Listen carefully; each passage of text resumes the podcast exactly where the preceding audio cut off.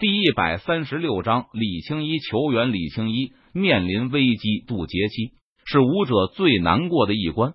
玄天界基本有百分之九十的武者都倒在了渡劫期这一关，因为武者修行本就是逆天而行。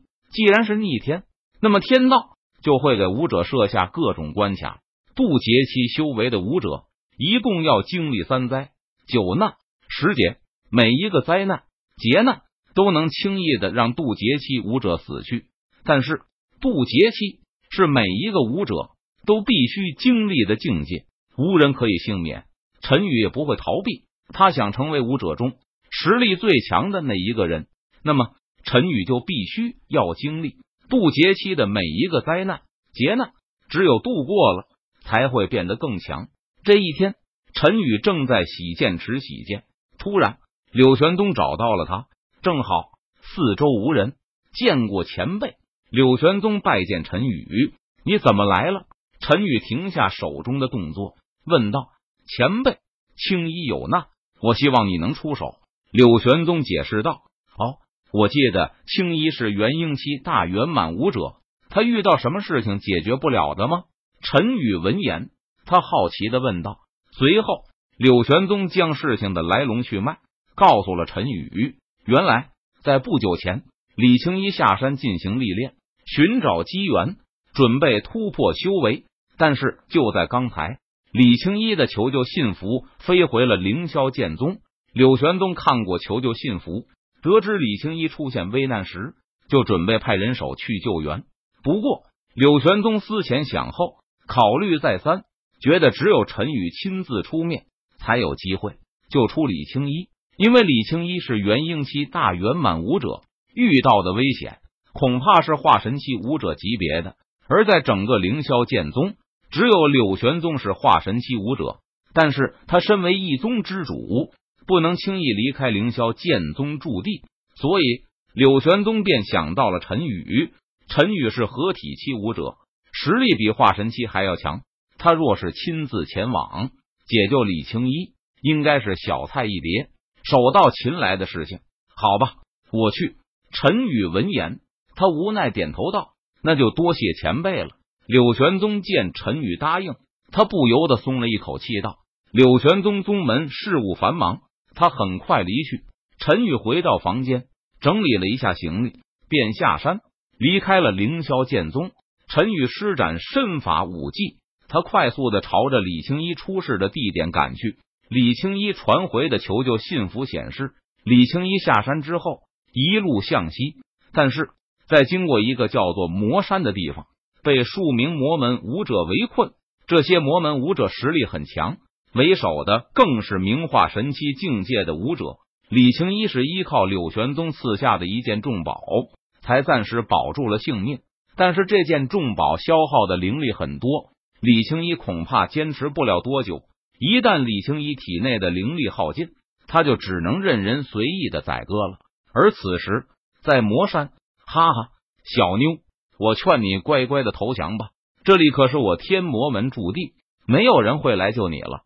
只见在一处山洞前，几名天魔门之人在洞外叫嚣道：“山洞内，李青衣俏脸微白，他身上青色长裙已经被鲜血染成暗红色。”显然受了重伤，但是李青衣依旧咬牙坚持着。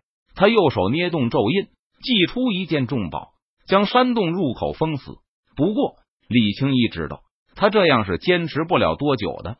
不说身受重伤，需要尽快医治，就说维持重宝所消耗的灵力，也挺不了几天的时间。如今两天时间过去了，若是今天凌霄剑宗再不派人来救援，恐怕李青一就凶多吉少了。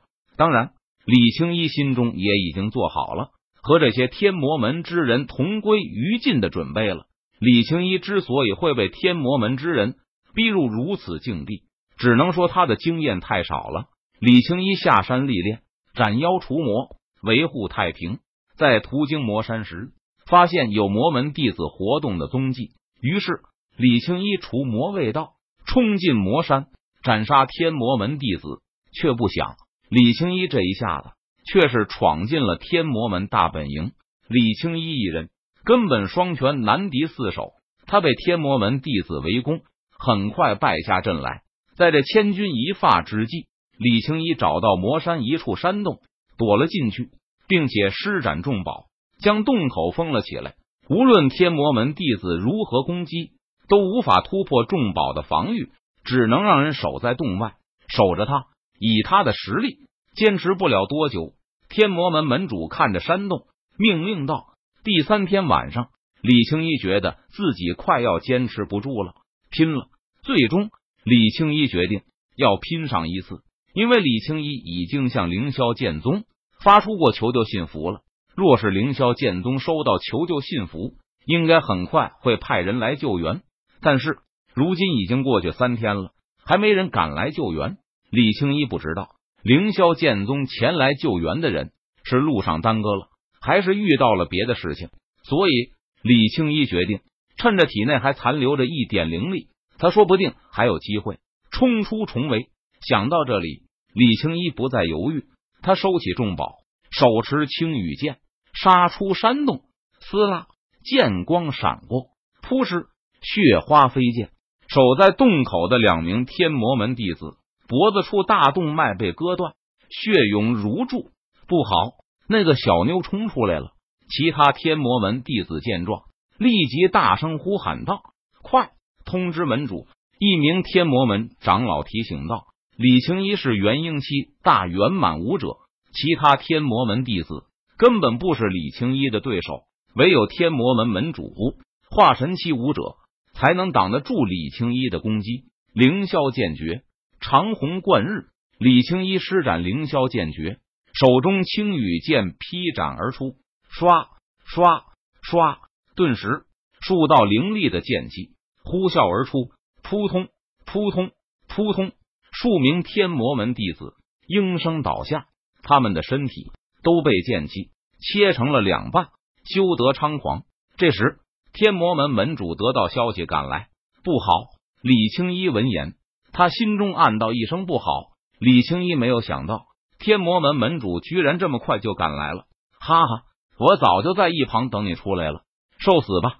天魔门门主看着李青一，他哈哈大笑一声道：“一掌拍向了李青一，求推荐票，求打赏，求加入书架。”